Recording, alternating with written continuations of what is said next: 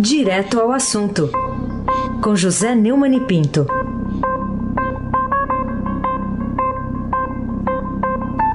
Oi, Neumani, bom dia. Bom dia, Raíssa Abac e o craque. Parabéns pelo gol do craque, é, o, é, é o Scarpa, hein? Que golaço, hein?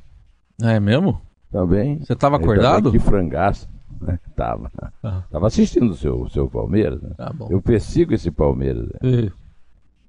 É. Tá bom. É, que frangaço do, do meu ex-goleiro aí que o, o, o, Nelson sempre chamou de mão de alface. Paulo Vitor. Nada escarpa de vocês dois, hein? Nada escarpa de vocês. É, nada escarpa da nossa, da nossa tesoura.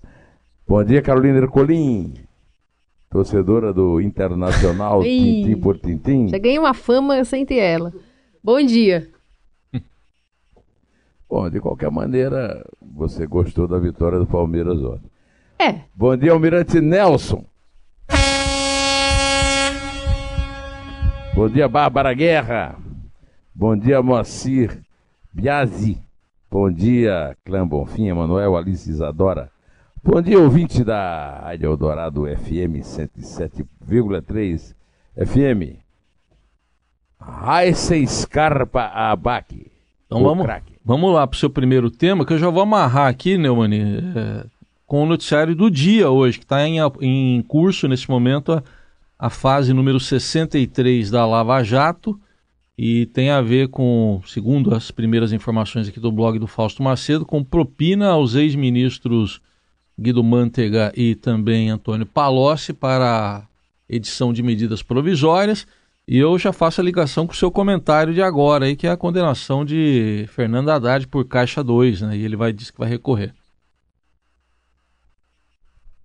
É, essa é, operação aí, ela, o, o, da, da Lava Jato, ela cuida de um, um dos crimes mais infames da administração do PT, seus aliados e seus oponentes do PSDB, que é a confecção de medidas provisórias diretos pelos fregueses interessados, o que é, na minha no meu escasso conhecimento enciclopédico não existe no mundo inteiro, é uma coisa é, é mais uma jabuticaba brasileira. Em relação ao ex-prefeito de São Paulo, Fernando Haddad, é, ele foi condenado por um suposto caçadores. Aí é um crime comum.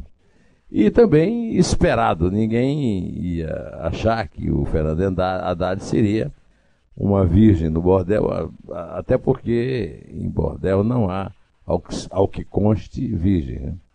É, é, ele é acusado pelo Ministério Público é, da, federal, é, da eleitoral, aliás, da engenharia, é da, de receber dinheiro da engenharia UTC, né?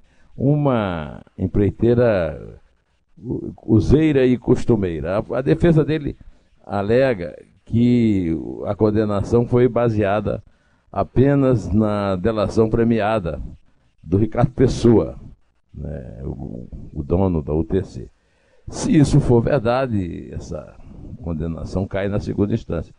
Agora, se não for, é, então o, o, juiz da primeira zona eleitoral, Francisco Chintati, é, mostrará que o promotor eleitoral Luiz Henrique Dalpos foi mais convincente, é, afirmando na acusação que o ex-prefeito deixou de contabilizar valores e se utilizou de notas inidôneas para justificar despesas. Né?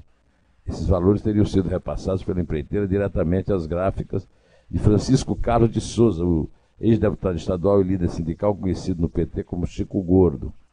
Ele confessou e recebeu os pagamentos, mas disse que não eram para o ex-prefeito, e sim para outros petistas. Só que ele não disse à Polícia Federal quem eram os outros petistas. Muito suspeito, não?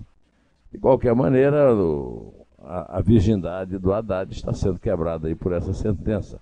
Carolina Colim, tintim por tintim. Muito bem. É, eu queria saber o que mais te impressiona na sequência de condenações pela justiça do ex-tesoureiro do PT, o João Vacari Neto. O João Vacari Neto é, aquele, é a onipresença. Né? Ele está presente em todos os. Tanto que essa presença dele tem um comentário do juiz, né? É, que ah, isso ela decorre né, de uma operação chamada Cifra Oculta, foi deflagrada em 2017, é, mirando o suposto repasse à campanha.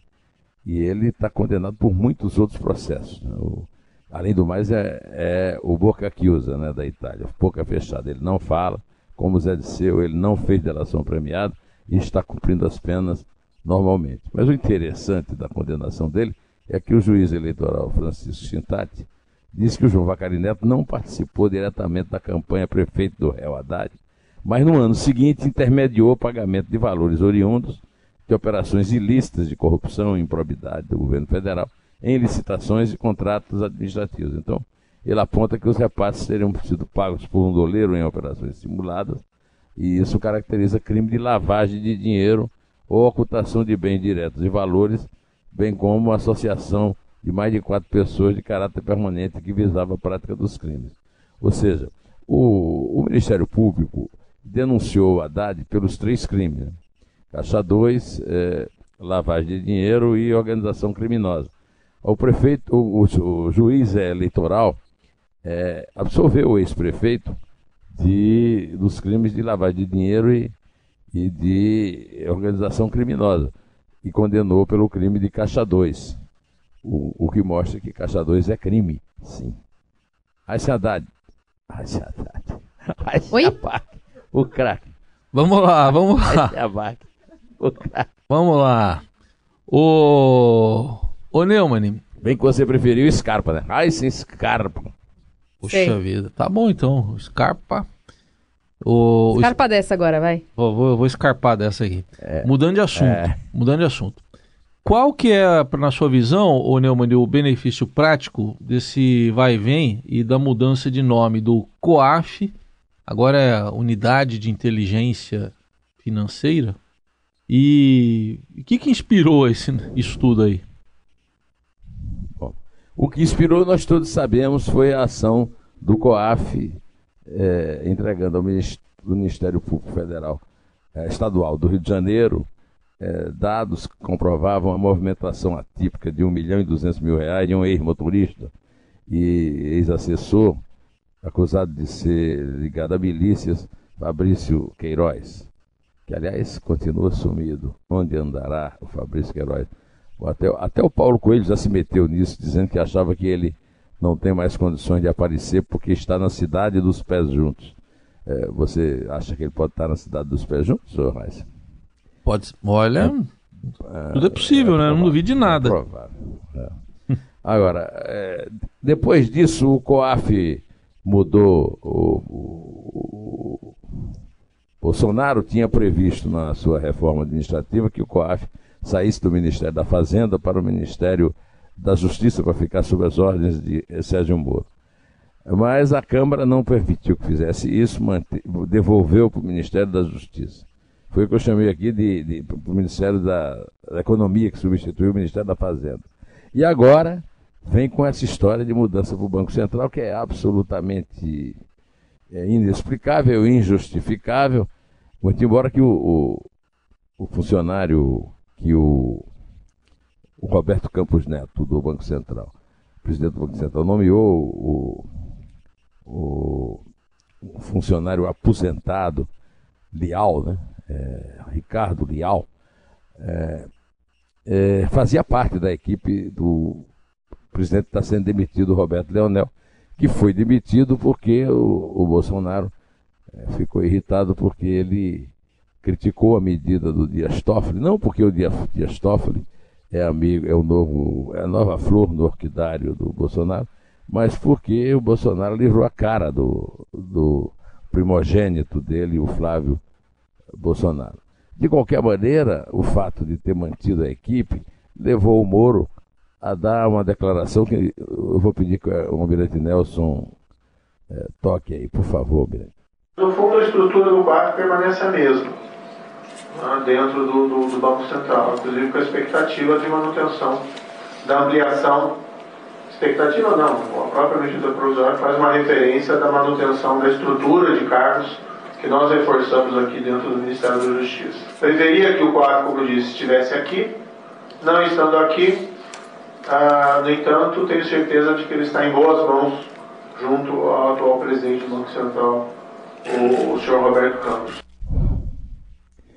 É, o tal seria, né, se o, o Moro dissesse que não, que isso é um absurdo, até porque ele teria que ir junto. De qualquer maneira, eu vou juntar um dado aqui meio pitoresco, viu? O, hum. o, o antagonista, você sabe que eu sou um, um leitor e, do, do, antagonista, publicou uma nota interessante sobre o parecer jurídico da Procuradoria do Banco Central, obtido com exclusividade pelo antagonista, indicando que o novo modelo né, da chamada unidade de inteligência financeira que é uma mania que os políticos no Brasil têm de mudar o nome. Eles também fazem isso relativamente aos, é, aos é, partidos políticos. Né? Pois é, é, nessa, nesse parecer, disse que essa unidade de inteligência financeira que vai substituir o COF é usada em quatro, 14 países. E como exemplo, a procuradora-chefe do Banco Central, que é Moro de Oliveira, citou Itália. Bom, Itália, temos um exemplo terrível, né? A Itália teve a Operação Mães Limpas, que foi completamente esmagada pelos corruptos, e a Itália voltou a ser o país mais corrupto da Europa depois disso. Agora, os outros países também, viu, Reis? Anota aí. Hum. Armênia, que Sim. tal? Malásia Sim. e Sri Lanka. Isso me, me leva a crer que estamos diante de mais uma operação tabajara do governo Bolsonaro nessa questão do COAF, né? Ou, ou você discorda de mim? Não. É... Carolina Ercolim. Vamos ver. Tintim por tintim.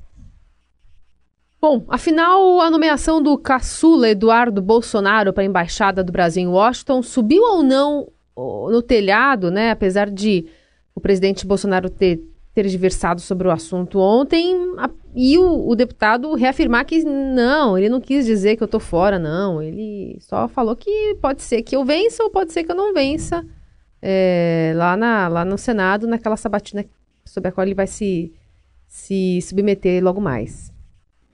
É, o Bolsonaro disse que não queria submeter o filho dele a um fracasso. Isso. Acha que ele tem competência, mas tudo pode acontecer. Nenhum pai quer submeter o filho ao fracasso. Agora, se você. Imagina se eu não quiser submeter meu filho ao fracasso, eu vou nomear o meu filho para embaixador aonde? Eu não tenho condição. O cara na presidência da República tem que ter um mínimo de simancol, né? É, o, o, Eduardo Bolsonaro não levou em conta isso que o pai falou, né? E foi considerado como um, um como você disse, subida no telhado, né? Que o, que o presidente deu em relação à questão e disse que não, não teve nenhuma conversa com ele sobre a indicação, está mantida. Estamos seguindo adiante. E dizia isso enquanto caminhava é, de forma bastante solícita pelo, pelo Senado, pedindo apoio para sua indicação. Pelas indicações do noticiário até agora, parece que não está tendo muito sucesso não lá no Senado. Mas isso nós vamos ter que esperar para ver na hora que acontecer, né, né Carolina? Então, é, é isso aí. Vamos em frente. Raíssen Abac, o craque. Queria abordar com você agora, Neumann, é, essa divulgação que foi feita pelo BNDES, é, divulgou lá uma lista aí de pessoas que receberam uma concessão para comprar aeronaves, né, com juros, um financiamento aí bem mais em conta. E essas, entre os nomes, aparecem lá João Dória e Luciano Huck, sei lá, talvez até adversários numa futura eleição de Jair Bolsonaro. É, Para você, essa divulgação tem a ver aí com a divulgação da caixa preta já do BNDES ou é uma tentativa de queimar candidaturas incômodas? É, o Bolsonaro mantém lá sob seu, é, sua vigilância um candidato mais incômodo que é o, que é o, o, o Moro. Né? Em relação ao Huck e ao João Dória, que foram destacados de uma lista de 134 empresas é, para comprar jatinho, lojas americanas, Riachuelo, Moreira Salles, Klein, o, a dupla Vitor e Léo, a cantora Cláudia Leite. É, a Caixa Preta, parece que a Caixa Preta começou a ser aberta. Isso, isso é bom, né? Agora, o, o, Gustavo Montesano, que eu chamo de Yupi da Tijuca, então de Tijucupi, é, na verdade, quis agradar o Bolsonaro e publicou uma lista de milionários que foram financiados pelo BNDES, a taxa de juros abaixo do mercado, para comprar jatos. Uma autêntica lava, lava jato ou voa jato, não sei, você que sabe. O BNDES informou que a linha de empréstimo foi criada em 2009, a taxa é subsidiada, e que custou ao banco 693 milhões de reais. É um absurdo usar recurso de trabalhador para dar milionários é, para comprar aviões. Né? É um absurdo ainda maior porque os financiamentos foram dados à taxa subsidiada. Eu, eu já falei sobre isso aqui, até lembra, Uai, hum. você ficou com inveja de um trocadilho que eu fiz, Sim. que era um Robin Hood ao contrário, Imbor do. Foi. Mas, mas como nós não somos bobos, uhum. essa caixa preta só foi aberta porque pegou dois fortes prováveis candidatos a substituir Bolsonaro na presidência do país, João Dória e Luciano Huck. Um dia antes, o Luciano Huck tinha feito uma crítica ao Bolsonaro e eu repito aqui. Esse governo foi eleito de maneira democrática, mas eu não acredito que a gente está vivendo o primeiro capítulo da renovação. Para mim, estamos vivendo o último capítulo que não deu certo. Aí, nesse caso, a Caixa Preta foi aberta a jato. Né? Se o Huck tivesse feito algum elogio, a Caixa Preta tá, continuaria fechada e não tinha decolado, né? de jeito nenhum. Será que o Ilponaro só vai abrir a Caixa Preta que traz benefício político ao patrão? Por que, é que não abre a Caixa Preta de verdade, hein? Aí sem. O craque. É a Carol agora. Agora é. Sim, agora é a Carolina Ercolim, tintim por tintim. Vou falar sobre a motivação, a grande novidade política do anúncio de uma aliança inquebrantável entre PSDB e DEM para as próximas eleições, né? Pelo presidente da Câmara, Rodrigo Maia, nessa celebração aí da filiação de Alexandre Frota no Partido Tucano. Parece que foi muito emocionante, né, Neumann? É, disse que o PSDB e o DEM estarão juntos em 2020 e 2022, né? depois da apresentação de estão mais fortes e mais próximos. Eu não estou vendo muita. Pode eles até estarem mais próximos agora. Mais fortes, eu duvido, né? Ele não tem dúvida que o fim das coligações vai levar à necessidade de um. Isso aí é possível, agora que eles vão ficar mais fortes. Não sei não, acho que eles continuam é, usando a força que tem lá dentro da Câmara, mas essa força não se reproduz em votos aí no meio do eleitorado. É o que eu acho. Agora sim, agora é o Raíssa Abac, o craque. Então vamos continuar aqui falando de Tucano ainda. É, você acha que o Aécio Neves, deputado Aécio Neves, tem alguma chance de escapar aí da degola no PSDB? É, os tucanos vivem em cima do muro. Então, eu não sei. De qualquer maneira, quem tem poder no, no PSDB hoje é o João Dória. O João Dória, governando São Paulo, tem poder. Se o João Dória quiser, ele faz o PSDB expulsar o Aécio. Agora, seja como for, a vergonha total é que o PSDB não tenha punido ainda o Aécio e que fique esperando o Aécio renunciar. Né? Mas já tem gente oferecendo vaga aí ao, ao neto do Tancredo Neves, o Carolina Ercolim. Tintim por tintim. Vamos para a sessão spoiler? Cadê a musiquinha? Peraí, peraí, vai chegar sem, enquanto isso, enquanto sem isso... Sem musiquinha eu não... Em, em, sem musiquinha eu não falo. Tá, então enquanto isso eu falo aqui o nome do seu artigo, o tema do seu artigo, Não Olá. há deuses nesta tragédia. Vai, Neumann. Agora tem. Ah, os, uh, os bombos uh, ressoam. É um artigo, para dar o spoiler completo, a respeito da péssima é, aliança, do péssimo acordão que reina hoje entre os três poderes. Né? É, eu falo primeiro desse caso da, da COAF, do COAF, que o Leonel caiu em desgraça não por Toffoli ser a mais nova flor do orquidário de Jair, mas porque não admitiu, pôr em risco a interrupção do inquérito do filho no Ministério Público sobre marac eventuais maracutaias contábeis na Assembleia Legislativa do Rio.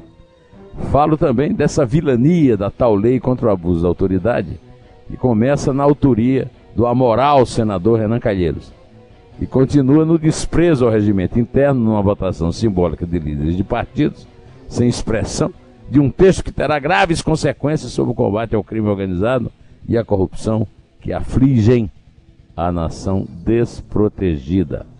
E, por fim, assim como o Toffoli, que trocou a fidelidade ao PT por um lugar perto do Sol Jair, é um novo Sol aí da galáxia brasileira, viu?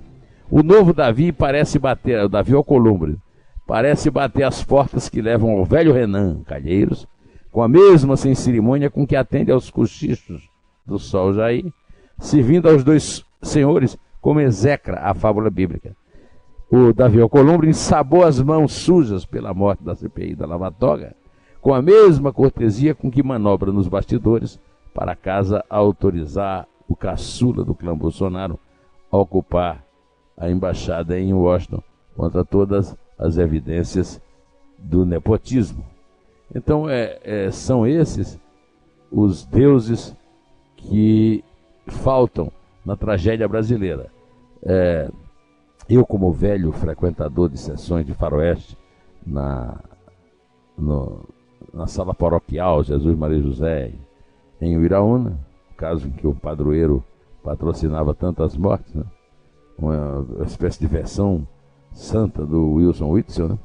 é, o, o, eu diria que é um faroeste sem mocinhos, só tem vilão, né? Como vilão foi, não para o, para o Heisen, mas para a torcida do Grêmio, Paulo Vitor ontem. E o Almirante Nelson é que deu esse spoiler. Goleiro mão de alface. Vamos contar? Vamos lá. É três? É dois. É um. Inté.